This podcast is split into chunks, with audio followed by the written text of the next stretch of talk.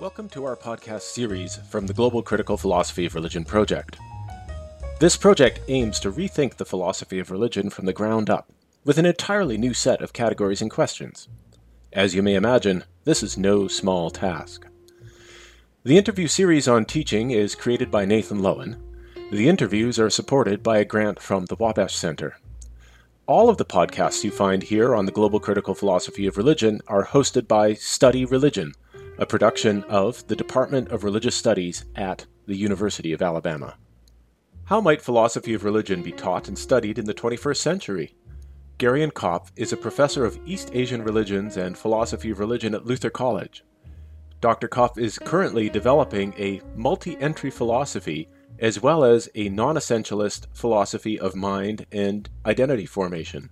He is also the principal investigator of a Wabash Center grant to develop strategies for teaching philosophy of religion inclusively to diverse students. This podcast series was created by support from Dr. Kopf's grant. In our conversation, I asked, What is the multi entry approach, and how does it influence teaching the philosophy of religion? Professor Kopf, you have talked about something called a multi entry approach. In fact, you have some forthcoming publications with that in the title. What is the multi entry approach?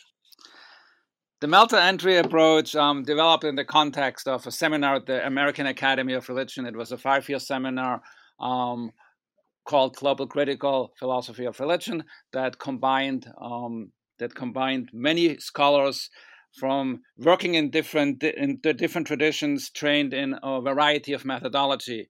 One of the products is um, the forthcoming textbook by Timothy Knepper, um, Philosophy of Religion: A Global Critical Approach. Another product is my um, co-edited volume, co-edited with um, Professor Purushottam Bilimoria, um, utilizing the approach that I developed, the so-called multi-entry approach. Okay, and so you say that you are committed to globalizing philosophy in order to have more voices engaging in the philosophical discourse. How does the multi-entry approach do that? Um, it does it in, in, in, in three different ways. Um, up to let's say the roughly the 80s um, of the, the last century, um, the way philosophy of religion was taught at the, at the academia was mostly Christocentric and, and Eurocentric, including obviously um, the adaptation of European thought in North America. So, but in the 80s, then people started including sources from multiple traditions. And that's what I would call actually a globalizing approach is to, to still take the same framework, the same question, the tri philosophy of religion, but now look for answers in a variety of text sources all over the world. So, where do the multiple entries come from?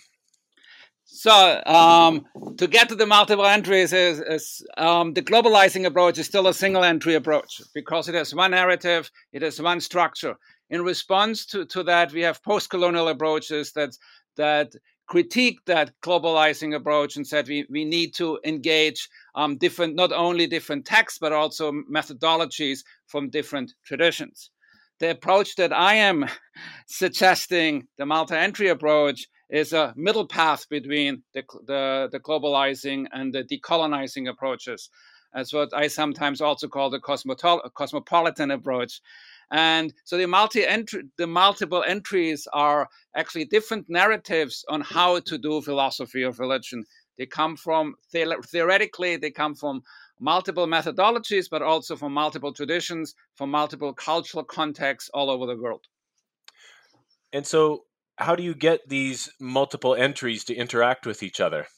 So that is then um, again an echo of the the the, the global the, the globalizing approach. The echo of the the decolonizing approach is to have the multiple voices from multiple contexts. So um, I would like to avoid the idea of having one master narrative. So each chapter, each approach in the text in the book, each chapter, but in a conversation, each approach um, formulates its own approach in response to a set of questions which are formulated extremely general. Um, what is your methodology? What is your approach? What is your historical context? What is your terminology of how to envision what in English we call philosophy of religion? Has it worked?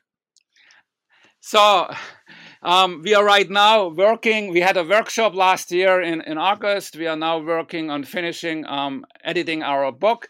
Um, it, it seems to work, and what makes it interesting is that you not only have those multiple entries and then people stay separated, is that in a second step, um, theoretically, all approaches engage each other. That means that if you have, for, for example, a monotheistic approach, then what has been done in the past will engage, for example, a Yoruba approach on its terms. But at the same time, you have um, or Yoruba approach developed within that cultural philosophical context, engaging, for example, Christian monotheism on its own terms. So you have a, a, a multi-log, then if you have multiple partner, a multi-log of um, different narratives, different approaches engaging each other. And so you're a professor in the Department of Religion at Luther College. Yes. And you do teach mostly undergraduate courses. Do you teach courses on philosophy of religion? I have one course on philosophy of religion that is called God, Self, and the Afterlife. Okay. And do you use this multi entry approach with your students? I, have been starting to use it. So the practical issue is that um, if we teach the traditional way. You have one professor writing one syllabus using a couple of selected textbooks, hopefully anthologies. You still have a major narrative. The syllabus combine um, provides a, a, major narrative. The way I try to break it is um, very um, explicitly to have multiple speakers come in from different tradition and um, engaging the students on their terms. Um, a second way of, of doing that is actually um, in not having one outline, even though obviously there's a course of the semester that starts at the beginning, has a midterm and then a final, but actually have within the within the semester multiple breaks where we start from scratch again. Um, um, looking at a different issue, looking at a different methodology, looking at a different um, um, looking, looking from a different from a different tradition and in all those in and in every section itself we also have multiple texts engaging each other. So if we for example look at the cosmos we first have a more eurocentric approach looking at visions of ultimate reality in theistic language. Then we're looking at um, the cosmos as developed from different traditions, but using the language developed in India, in the Indian darshanas, in the Indian um, rational ways of engaging um, the absolute. So we actually then using in class different languages to to work on the same issue. And so I know that we don't have any students in this interview, but how did the students respond? Maybe even more interestingly, what sorts of outcomes or assignments do the students produce? The student, there are a couple of different outcomes the students produce. There's the traditional response paper where students respond to a given text. Um, there are debates where we in class have different um, either standpoints from different traditions or, or, different philosophical positions or different methods engaging each other. Um, and then there is uh, a final project that's hopefully open enough that people, students are, are flexible to to embrace the position they encountered in class they find most intriguing. So so so that is in terms of um, student outcomes. The responses have been mostly positive, and um, students cherish um, actually engaging traditions and positions and methodologies they haven't heard about at all before the class. What is the composition of your courses? Are your students taking this as a humanities credit? Are they taking it as philosophy students? Where do the students in your classroom come from? Most of the students in my class taking it for to satisfy a general education religion requirement. Then we have students who are philosophy majors, then we have students who are religion majors. So that's in in that class the the basic um, yeah um, demographics in terms of curriculum. And I'm interested to know what happens after the students take your course. Do you hear from them again? the majority um, disappear back into the student body. but then there are students that engage. Some of them come back and say, I really liked, actually, I just uh, talked to one student who really liked um, a book that I used to to augment um, Tim Knepper's book. It's um, Carl Becker um, talking about near-death experience um, and using them to develop a new philosophy of science, um, talking about criteria, epistemic criteria for um, how to talk about near death and afterlife phenomena. and so that student came up to me and said, It's very exciting. She's a neuroscience student. She wants to now do an independent study on, on looking at neuroscience and philosophy of mind approaches to those phenomena. Um, like near death experience, altered state of consciousness, and so forth.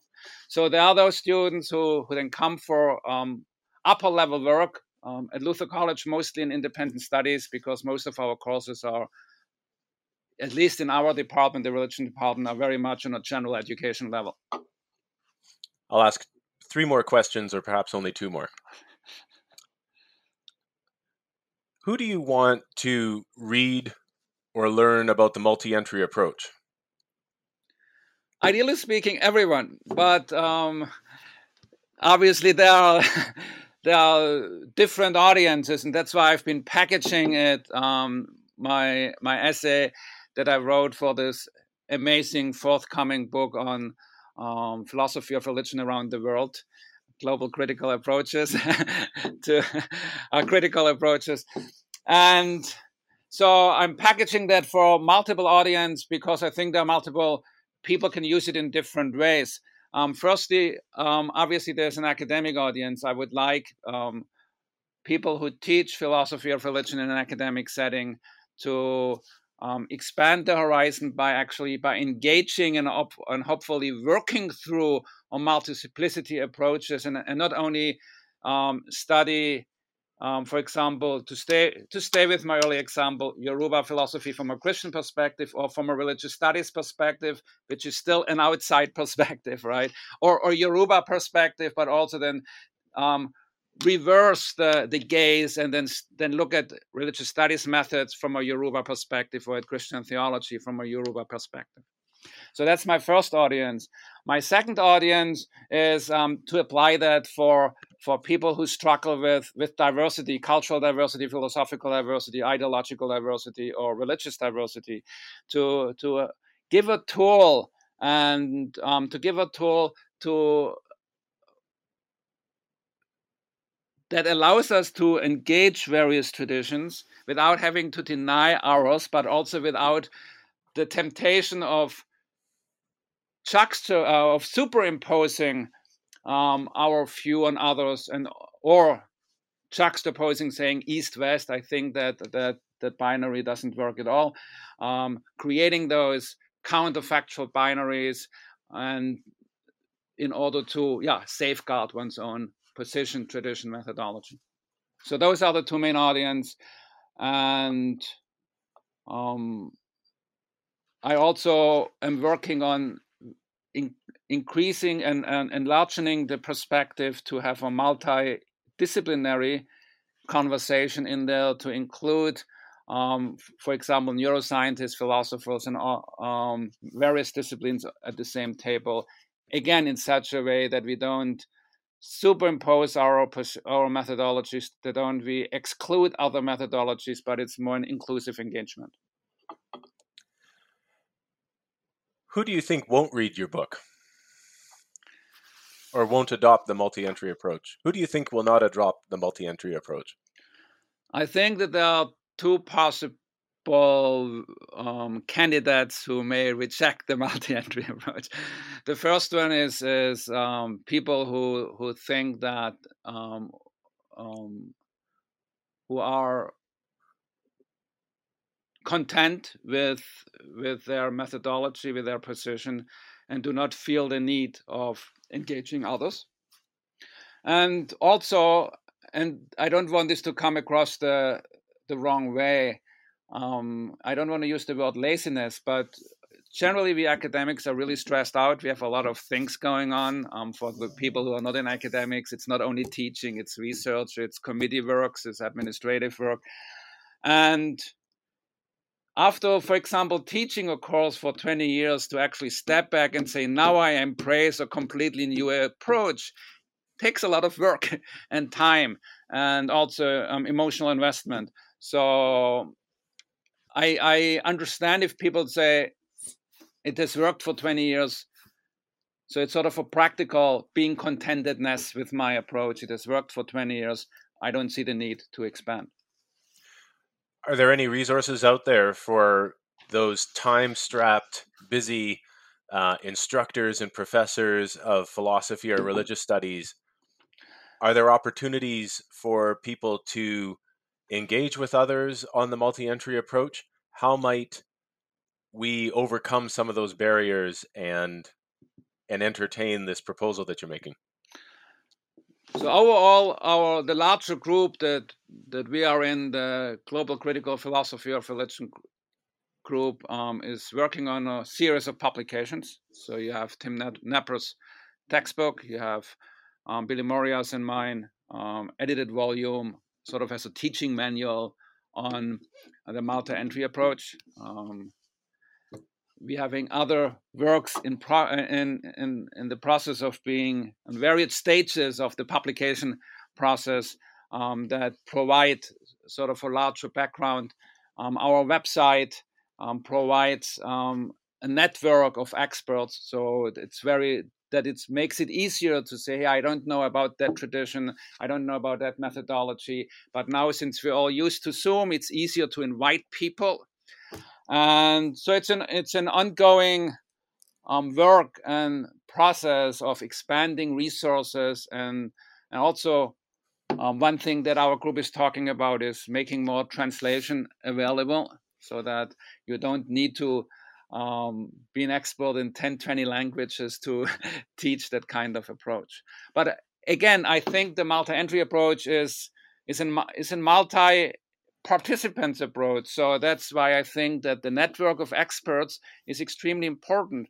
That we can um, call on people and say, "Hey, would you through Zoom come to my class and talk about that tradition or that position or that methodology that I'm not as familiar with?" Okay. Well, thanks for your time so much, uh, Dr. Gereon Kopf, for joining us all the way from Decorah, Iowa, at Luther College. We look forward to your future publications and hearing more from you about the multi entry approach. Thank you very much for your invitation and for our conversation. Thanks for listening. For more information about the Global Critical Philosophy of Religion project, please visit our website at globalcritical, and that's all one word, dot There you will find our participating scholars, publications, sponsors, projects, and contact information. Study Religion is a production of the Department of Religious Studies at the University of Alabama. For more information about our department, please visit the website at religion.ua.edu. Or you can search for our department on Twitter, Instagram, Vimeo, Facebook, SoundCloud, Apple Podcasts, or Spotify podcasts. Thanks. Goodbye.